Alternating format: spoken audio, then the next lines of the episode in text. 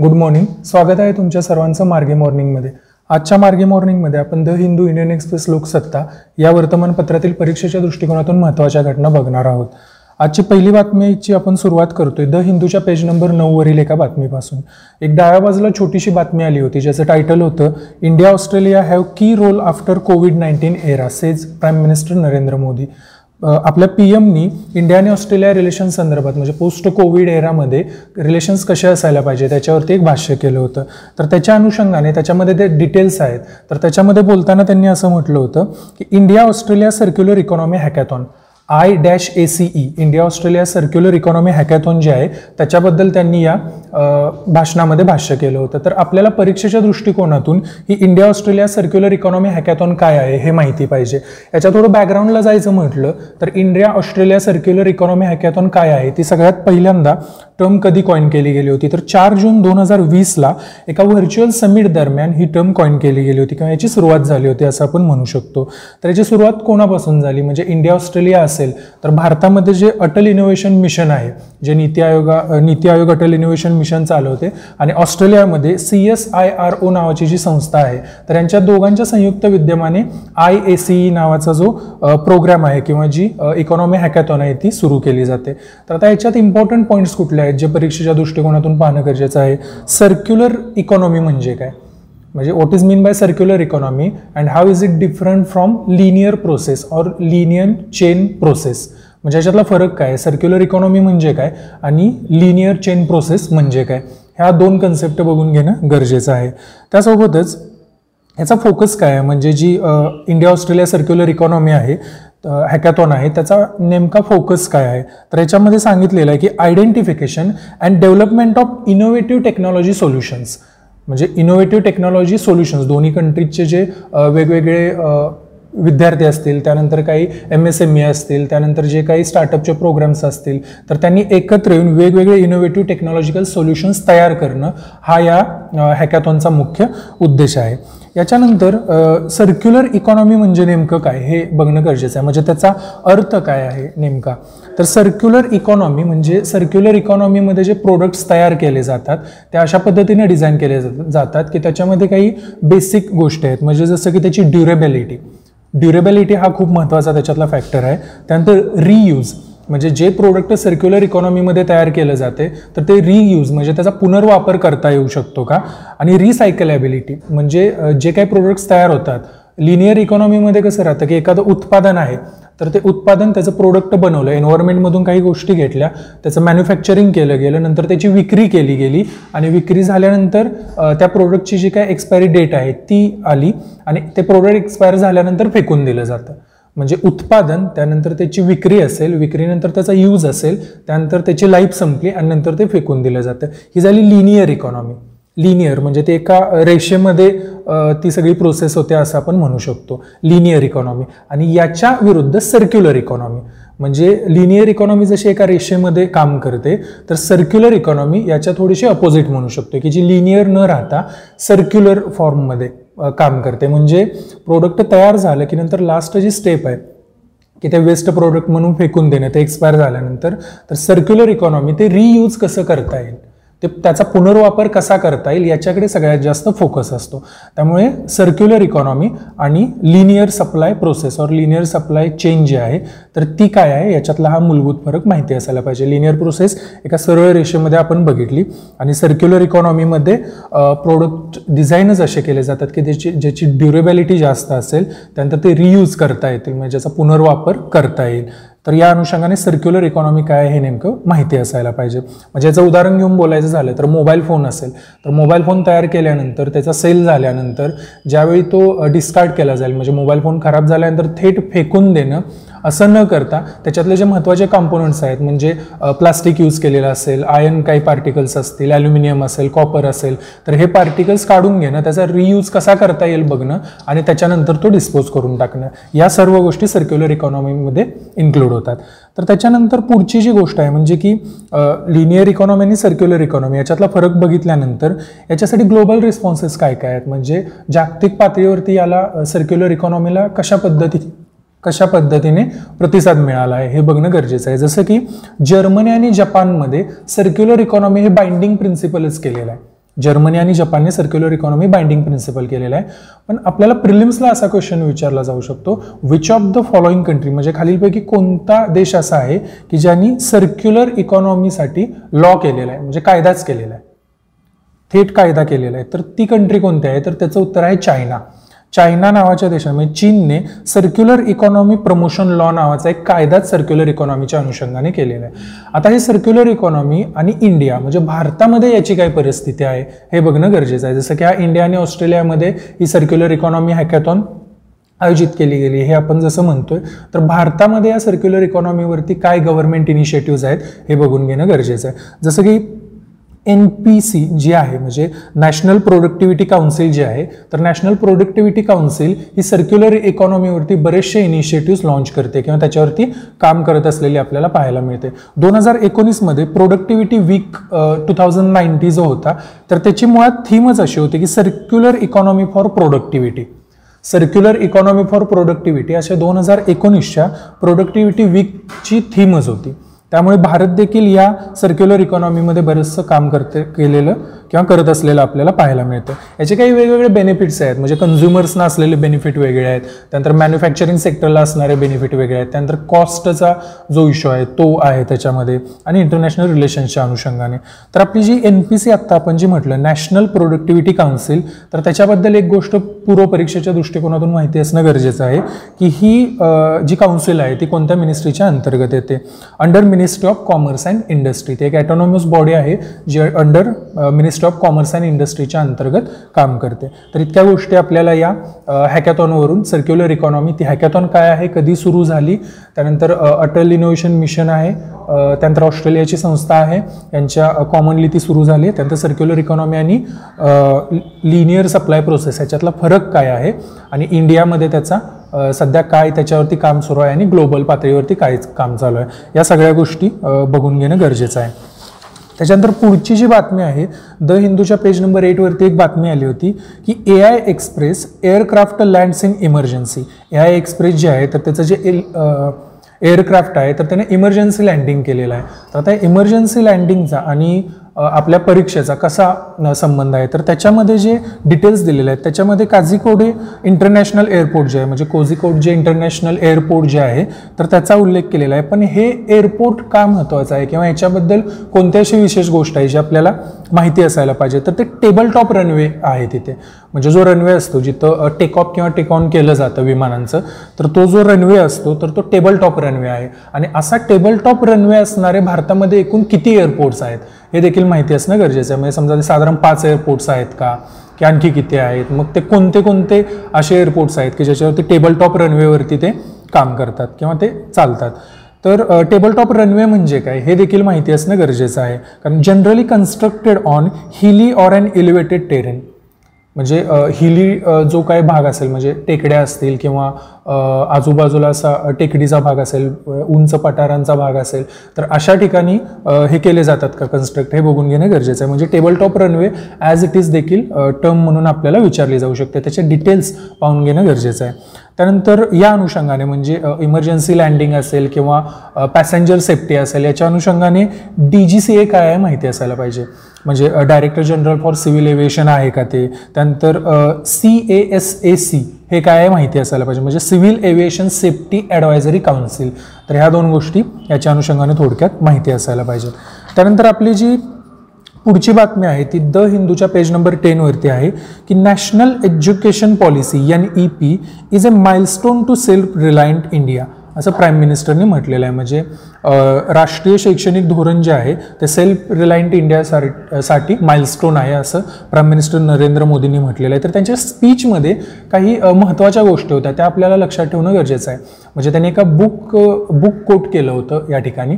तर ते book as it is प्रिलिम्सला विचारलं जाऊ शकतं. पूर्व परीक्षेमध्ये याच्या पूर्वी देखील काही बुक्स ॲज इट इज विचारले आहेत की हे बुक कोणी लिहिलेलं आहे किंवा हे कशाशी संबंधित आहे अशा अनुषंगाने याच्यावरती प्रश्न विचारला जाऊ शकतो. त्यानंतर नॅशनल एज्युकेशन पॉलिसीवरती जसं आपल्याला माहिती आहे की दोन हजार वीसमध्ये प्रश्न विचारून झालेला आहे. तर कोणतं बुक आहे ते? तर त्यांनी बुक जे कोट केलं ते गांधीयन श्री धर्मपाल्स बुक धर्मपाल जे आहेत त्यांचं बुक कोट केलेलं आहे की त्या पुस्तकाचं नाव आहे the beautiful tree the beautiful tree indigenous Indian education in the eighteenth century the beautiful tree indigenous Indian education in eighteenth century हे ते पुस्तक आहे जे त्यांनी कोट केलेलं आहे. त्यासोबतच टाग टागोरांच्या एका पोएमला देखील त्यांनी कोट केलं होतं जी छत्रपती शिवाजी महाराजांवरती आहे.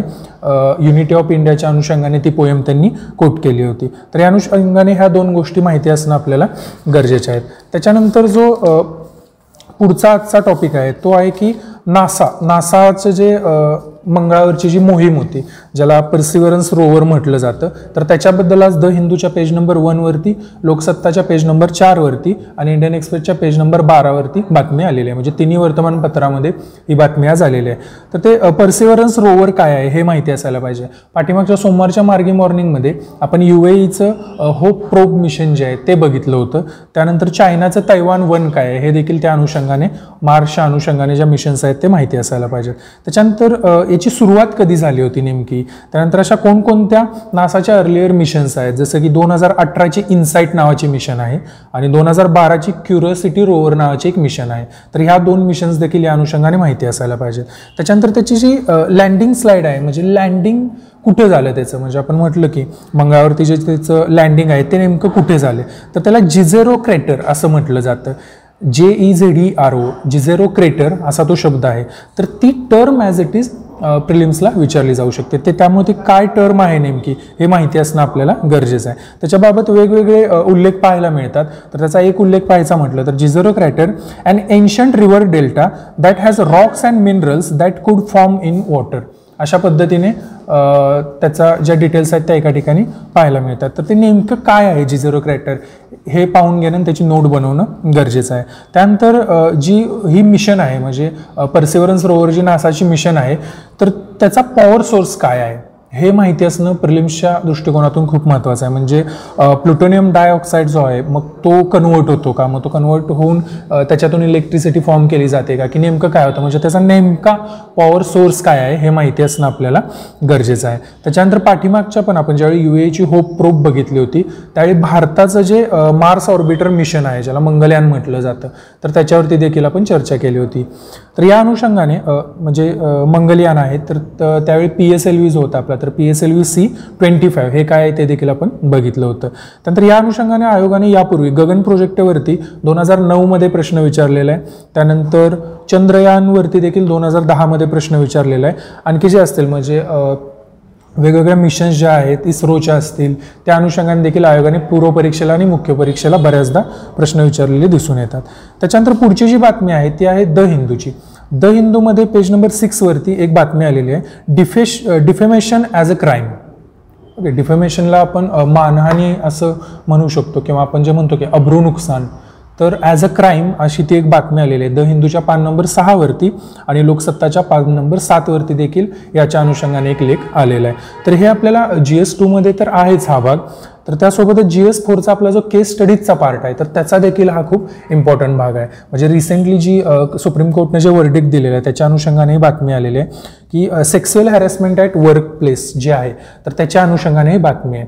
म्हणजे एम जे अकबर जे आहेत तर त्यांच्यावरती जो काय आरोप झाला होता सेक्सुअल हॅरॅसमेंटचा तर त्या आरोपावरती सुप्रीम कोर्टने एक निर्णय दिलेला आहे की म्हणजे त्यांच्यावरती आरोप झाला आणि अकबर यांनी काय केलं? एम एम जे अकबर आहेत त्यांनी हा आरोप माझ्या विरोधात कट कारस्थान म्हणून रचला गेला. या अनुषंगाने माझी मानहानी झाली म्हणून सुप्रीम कोर्टमध्ये याच्यावरती अपील दाखल केली किंवा दावा दाखल केला डिफेमेशनचा. म्हणजे अब्रू नुकसानीचा दावा आपण म्हणतो जो की again I think I P C four ninety nine I P C चारशे नव्याण्णवमध्ये त्याच्या संदर्भात तरतूद आहे. तर ती एकदा बघून घ्यायला पाहिजे एक्झॅक्ट आय पी सी चारशे नव्याण्णव आहे का?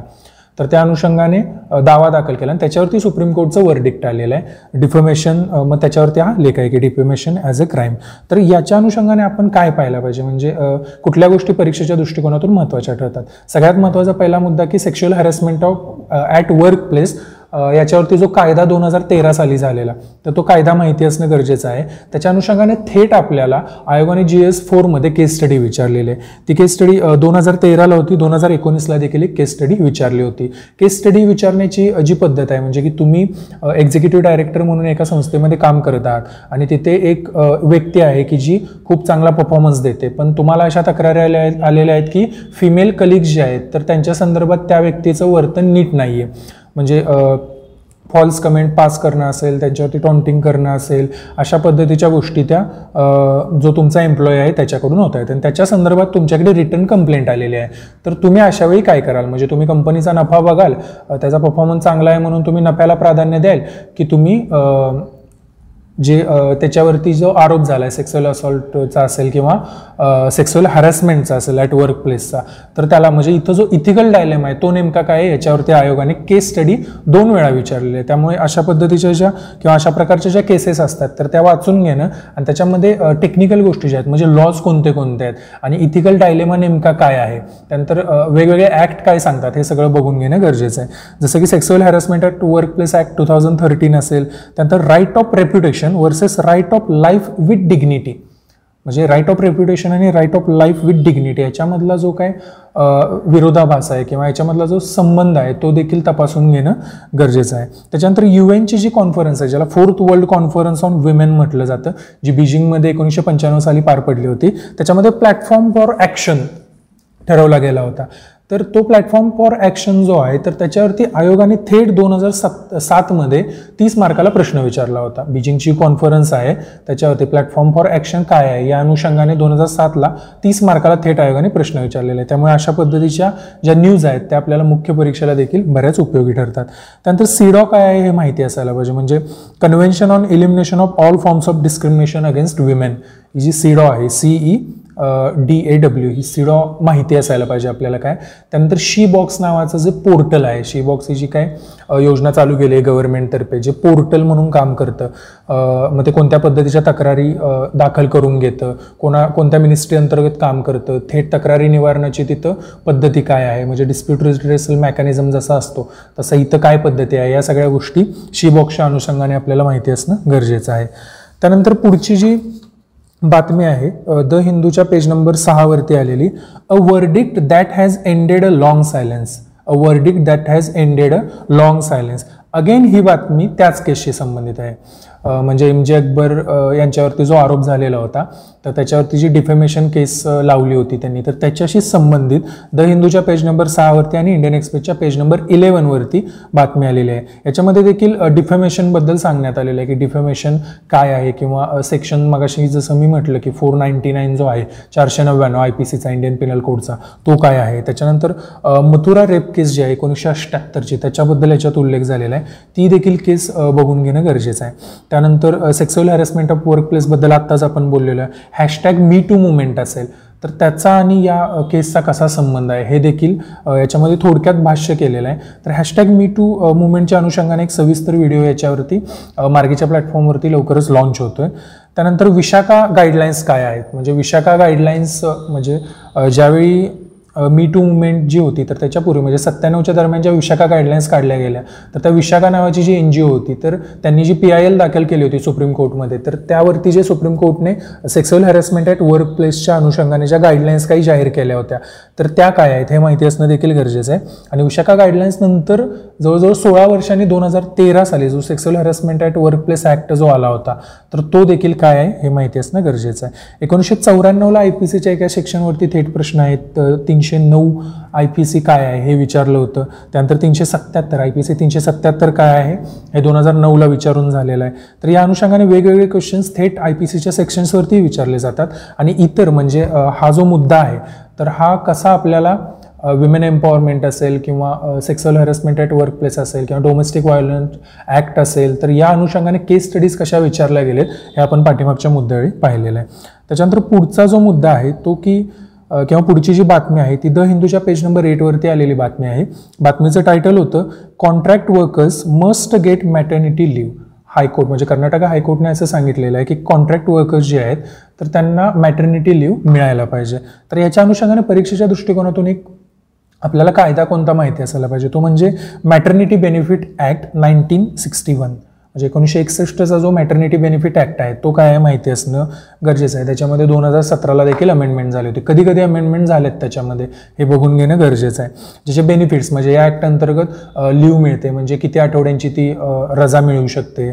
त्यानंतर वर्क फ्रॉम होमचा ऑप्शन त्याच्यामध्ये इन्क्लूड केला गेला आहे का मग ते जे जी कंपनी आहे त्याच्यावरती ते डिपेंड आहे का? की वर्क फ्रॉम होमचा ऑप्शन तसा उपलब्ध करून देणं. त्याच्यानंतर पेड लिव्ह किती दिवसांसाठी अवेलेबल आहे? किंवा तशी त्या आहे का? या गोष्टी देखील याच्यात बघून घेणं गरजेचं आहे. त्यानंतर याच्याबद्दल अवेअरनेस क्रिएट करणं हे देखील एम्प्लॉयरची जबाबदारी आहे असं देखील त्या कायद्यामध्ये सांगण्यात आलेलं आहे. आता या अनुषंगाने म्हणजे मॅटर्निटी बेनिफिट ॲक्ट जो आहे त्याच्यावरती थेट प्रश्न विचारला जाऊ शकतो आपल्याला परीक्षेमध्ये. म्हणजे प्रिलिम्सला देखील आणि मुख्य परीक्षेला देखील. दोन हजार सहा साली आयोगाने फिमेल फोर्टिसाईडवरती प्रश्न विचारले केलेलं आहे. त्यानंतर दोन हजार आठमध्ये decline in sex ratio in India याच्यावरती देखील एक प्रश्न आहे. त्यानंतर दोन हजार सहामध्ये अगेन विमेन एम्पॉवरमेंट होते. म्हणजे एम्पॉवरमेंट ऑफ वुमेनवरती थेट आयोगाने प्रश्न विचारले आहेत. म्हणजे बरेचसे प्रश्न या अनुषंगाने आयोगाने आजपर्यंत विचारलेले आहेत. त्याच्यानंतर जी पुढची बातमी आहे ती इंटरनॅशनल ट्रिटीज पॅक्ट ऑर्गनायझेशनच्या अनुषंगाने आहे. जी एस टूचा आपला जो सिलेबस आहे. तर द हिंदूच्या पेज नंबर टेनवरती ती बातमी आली होती ज्याचं टायटल होतं U S ready for talks on Iran deal U S ready for talks on Iran deal तर ती ही इराण डील काय आहे माहिती असायला पाहिजे. ज्याला की इराण न्यूक्लिअर डील असं देखील म्हटलं जातं. इराण न्यूक्लिअर डील तर त्याच्या अंतर्गत म्हणजे जी इराण न्यूक्लिअर डील होती त्याच्या अंतर्गत एक प्लॅन ऑफ ॲक्शन तयार केला गेला होता ज्याला की joint comprehensive plan of action असं म्हटलं जातं J C P O A joint joint comprehensive plan of action तर तो प्लॅन काय आहे हे देखील माहिती असायला पाहिजे नेमका तो प्लॅन काय आहे.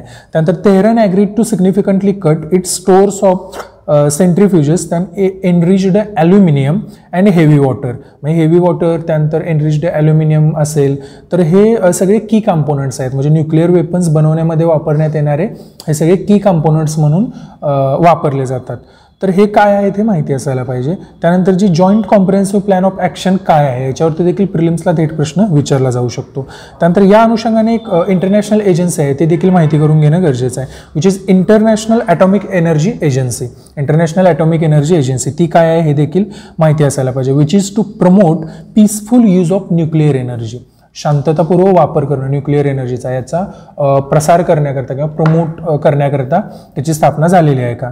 त्यानंतर त्याचं हेडक्वार्टर जे आहे ते व्ही एन ऑस्ट्रियामध्ये त्याचं हेडक्वार्टर आहे. तर ही रिपोर्ट कोणाला करते? ही जी इंटरनॅशनल ॲटॉमिक एनर्जी एजन्सी आहे ती रिपोर्ट कोणाला करते? हे देखील माहिती असायला पाहिजे.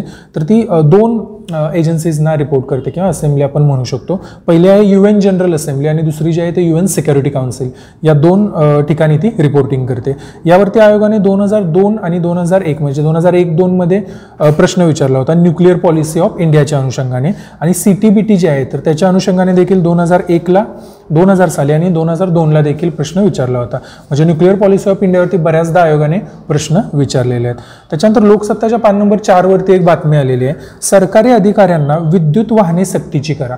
असं नितीन गडकरींनी म्हटलेलं आहे. सरकारी अधिकाऱ्यांना विद्युत वाहने सक्तीची करा. आता ही न्यूज आणि आपली परीक्षा म्हणजे यांचा कसा रिलेव्हन्स आहे? तर एक कॅम्पेन आहे जो मिनिस्ट्री ऑफ ट्रान्सपोर्टने लॉन्च केलेला आहे. तो म्हणजे की Go Electric campaign Go Electric campaign तर तो कॅम्पेन काय माहिती असायला पाहिजे? कोणी लॉन्च केला आहे म्हणजे मिनिस्ट्री ऑफ ट्रान्सपोर्टने लॉन्च केला आहे की आणखी कोणती मिनिस्ट्री आहे? की ज्याने तो कॅम्पेन लॉन्च केलेला आहे? हे बघून घेणं गरजेचं आहे. त्यानंतर या अनुषंगाने म्हणजे गो इलेक्ट्रिक कॅम्पेन अंतर्गत काय काय गोष्टी येतात? त्यानंतर इतर काही असे प्लॅन आहेत की जे या आपण न्यूज अंतर्गत बघू शकतो किंवा गो इलेक्ट्रिक कॅम्पेन अंतर्गत देखील आपण पाहू शकतो का? मग समजा National Electric Mobility Mission Plan असेल ज्याला N E M M P म्हटलं जातं National Electric Mobility Mission Plan जो दोन हजार तेरामध्ये लॉन्च केला गेला होता ज्याचं एम होतं to achieve national fuel security by promoting hybrid and electric vehicle in country हे त्याचं एम होतं. आणि त्याच्यानंतर फेम इंडिया स्कीम नावाची दोन हजार पंधरा साली एक स्कीम लॉन्च केली गेली होती.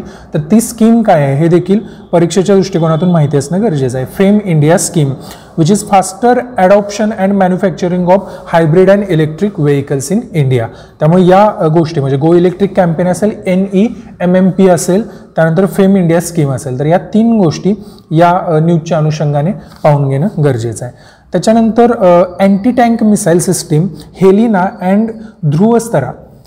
Under go joint user trials नावाची इंडियन एक्सप्रेसच्या पान नंबर तीनवरती बातमी आलेली आहे.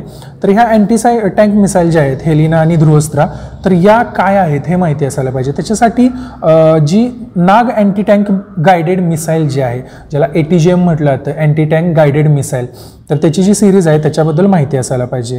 याच्या अंतर्गत म्हणजे नाग मिसाईल जी आहे तर ती थर्ड जनरेशन म्हटलं जातं त्याला third generation missile which is fire and forget missile and Nag launched from land and air based platforms म्हणजे जमिनीवरून आणि एअर बेस्ड प्लॅटफॉर्मवरून देखील ती लॉन्च केली जाते.